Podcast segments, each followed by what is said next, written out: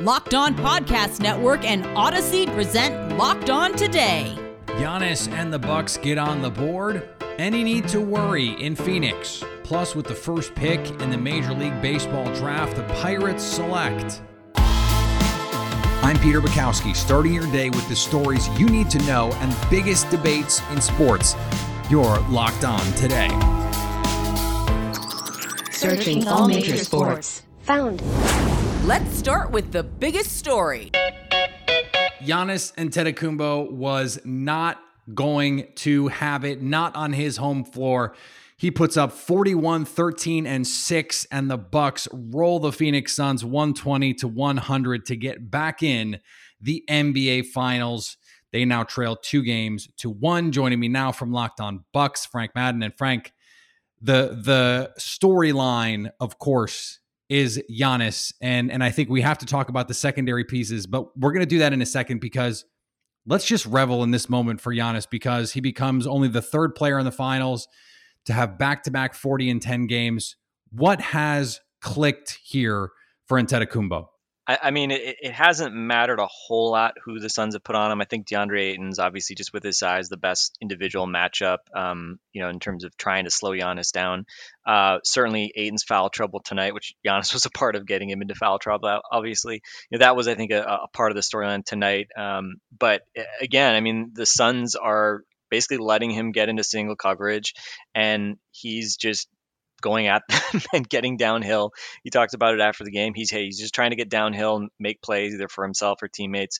And he didn't get off to the fastest of starts tonight, uh, but was was playmaking for a for for his teammates early, getting uh, other guys set up for layups and dunks uh, in the first half before he really started to get it going in the second quarter.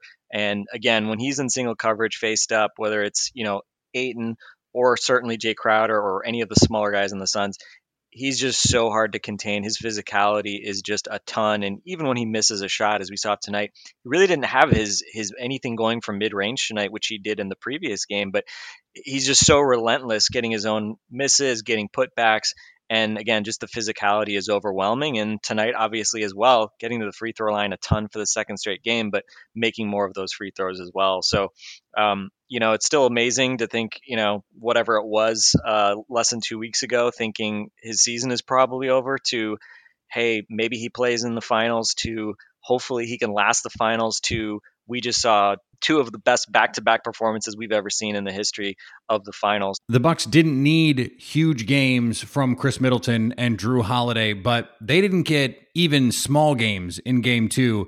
And if they had, uh, Giannis his his monster night in game 2 might not have been for naught. In this game, the Bucks got just enough from those guys, Jrue Holiday in particular with 21 and 9 on 8 of 14 shooting. What changed for them?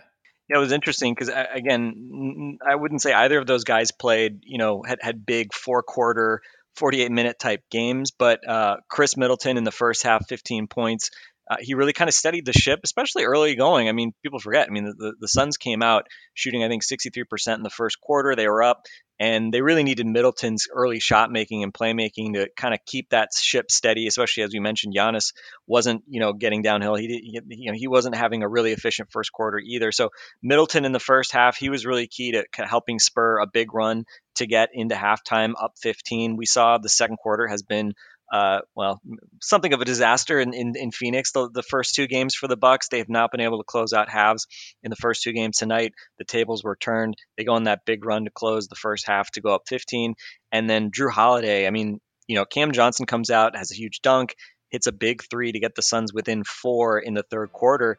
And obviously, what you got from Holiday and, and Middleton was certainly enough, as you put it. Locked on today is brought to you in partnership with Audacy, your new home for music, news, sports, and podcasts. Download the Audacy app today. Coming up, any need to worry in Phoenix after getting blown out in game three? That's next.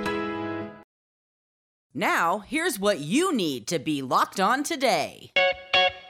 There's still plenty of hatred toward the Astros, which made what Jose Altuve did to the Yankees that much sweeter for Locked On Astros and all the Houston fans. That just happens. Zace Town Wheelhouse. Jose Altuve, buzzers, what? I'm sorry, this poverty fan base theory that Jose was wearing a buzzer in 2019. Well, there you go. We are better. The Astros win the final game of the series going into the All Star break on a winning note. That's right, your guy, Jose Altuve, the daddy of the Yankees. Call him Daddy Yankee from now on. They win 8 to 7. No humility here in H Town. That's right, because we heard it all weekend long from this fan base. It was a tough series. The Yankees outplayed us in the first two games, but this third game we came back, smashed them in the mouth when it counted with our guy, our 2017 MVP, Jose Altuve, walking it off. Man, you love to see it. You love to see it. That's right. The Astros win. The Astros win the third game of the series. Italy claimed its first European championship since 1968 after a pair of saves in a dramatic 3 2 penalty shootout victory in the Euro 2020 final against England at Wembley on Sunday. It wasn't just that pair of saves, Marcus Rashford also missed by hitting the post with his spot kick to give Roberto Mancini's team glory in London. Novak Djokovic tied Roger Federer and Rafael Nadal by claiming his 20th Grand Slam title Sunday, coming back to beat Matteo Berrettini 6-7, 6-4, 6-4, 6-3 in the Wimbledon final. The top-ranked Djokovic earned his third consecutive championship at the All England Club and sixth overall. That's what happened last night. Here's what to look for this month on betonline.ag. The NBA draft is less than three weeks away, and the first overall pick might be a lock, but you can still bet on it. The betonline.ag lines for the first pick in the NBA draft are Cade Cunningham at minus 2,500. Then you've got Evan Mobley at 10 to 1, Jalen Green at 10 to 1, Jalen Suggs at 14 to 1, and Jonathan Kuminga at 20 to 1 for all your NBA Finals, MLB, Olympics, and golf lines. BetOnline.ag has you covered. Sign up today for a free account at BetOnline.ag and use the promo code Locked On for a 50% welcome bonus.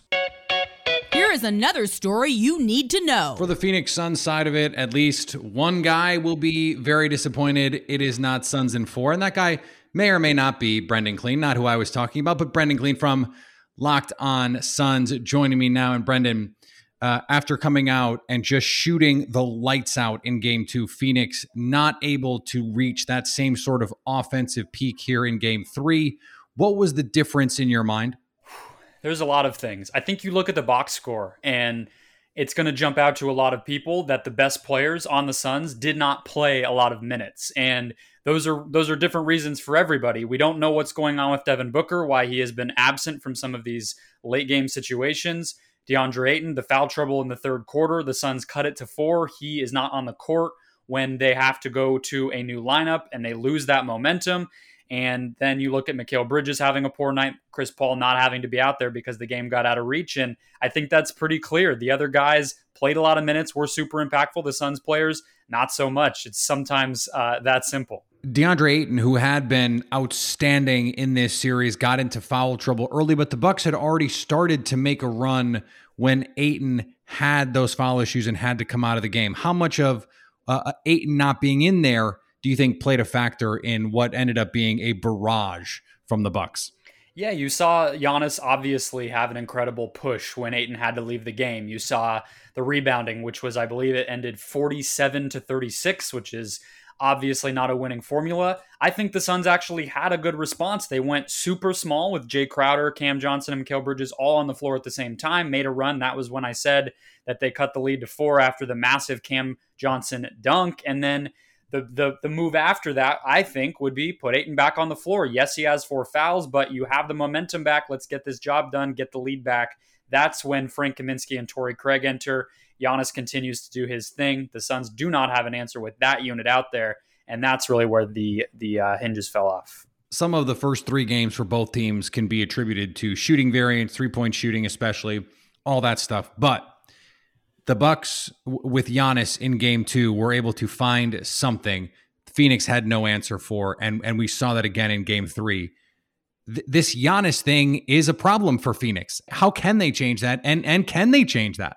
if he's going to play with this amount of force and energy and hustle and skill, frankly, six assists is is is incredible from him. then no. I mean, we talked, I think, before the series about how Giannis averaged 40 in the regular season matchups. Granted, it was only two, but games two and three in this series are taking a very similar formula. The Suns need to beat the other guys. They need to win on their margins. And if Giannis scores 40, they probably can't do much about that because, yes, Ayton is great at defending Giannis, but great players defending Giannis, he still can score 40. So you look at 28 assists for to just nine turnovers for the Bucks. It's those little things where that can't happen. If Giannis is going to score, he's going to score, but you can't let Khris Middleton, Jrue Holiday, Bobby Portis have really big games on top of that. With the first pick in the MLB draft, the Pirates select. Our cue of the day is next. Today's episode is brought to you by Built Bar. Built Bar is the best tasting protein bar ever. It's the protein bar that tastes like a candy bar. For a limited time, you can get their grasshopper cookie flavor. It is unbelievable. If you can still get it, buy it. Buy it. Otherwise, they have awesome base flavors mint brownie, double chocolate, salted caramel, cookies and cream. The German chocolate is also really, really good. And best of all, they're all high in protein, high in fiber, and yet low net carb and low sugar. I don't know how they do it. They taste amazing, all covered in real chocolate. They're easy to chew, not not granularly, not not chalky, not not difficult to chew like you feel like you're going to chew them for 6 minutes. That's not what these bars are. They are the real deal. And guess what? Built Bar is the official protein bar of the U.S. track and field team. So go to built.com and use promo code LOCKED15 to get 15% off your order. That's promo code LOCKED15 for 15% off at built.com. Agree or disagree? This is the cue of the day. Outside of the NBA Finals, the biggest story in sports last night Major League Baseball had its draft. The Pittsburgh Pirates had the number one pick, and the first of many surprises. Henry Davis, a catcher from Louisville, was the number one overall pick. A pair of Vandy players went in the top 10. Joining me now from Locked On MLB Prospects, Aram Leighton. And we talked about this before we jumped on. There were plenty of surprises to talk about. What's the big one that jumps out to you? Well, of course, the, the number one overall pick is the craziest just start to what was an insane draft all through and through. I mean, Henry Davis, incredibly talented player who I actually thought could be considered for number one. You compare his stats with some of the other guys that have gone uh, in that spot in the top one or two picks. He's right there with Joey Bart, who went second overall in 2018. Uh, but even Henry Davis didn't know he was going number one overall until an hour before. But I like the pick. I really do. They save some money. They can use that money to overslot which means you know pay a little extra for a guy that may be threatening to go to college. As we talked about it off the air, there's so much that goes into a baseball draft and so much strategy. And uh, I love the pick at one. I thought that was crazy. The other crazy one to me, there were several, was Khalil Watson at 16. I guess I look dumb now. I had him at number three. He falls all the way to 16 with the Marlins. They're going to have to pay a little bit of extra money to be able to sign him, but that was one of the surprise falls uh, of this year's draft and a really talented kid in, in Watson as well but just so many wild picks throughout the first round and through the top 10 even. Yeah, Watson was was considered in the mix to be the number one overall player and, and really a consensus top five player, yet he falls to, to Miami at 16. If you're looking at a guy, and, and a lot of these guys we know, it's going to take time. It's why I think we don't get as enthused about the the MLB draft the same way we do the NFL or or the NBA draft because we're not going to see these guys for one, two, three, even four years. But if there is a guy that you can see at the top of this draft who's going to come in relatively early and make an impact, what's the name you're looking at? I love that you asked that question because there's two guys that got drafted in this uh, draft class that I think could be in the bigs this year. Uh, one of them would be Sam Bachman, who was selected by the LA Angels. I always want to say Anaheim, the LA Angels. And I'm not kidding. Sam Bachman is already the second best bullpen arm for the Angels. And that's a testament to Bachman being very talented. He's got the fastball, he's got the slider, and they're both incredible 70 grade pitches.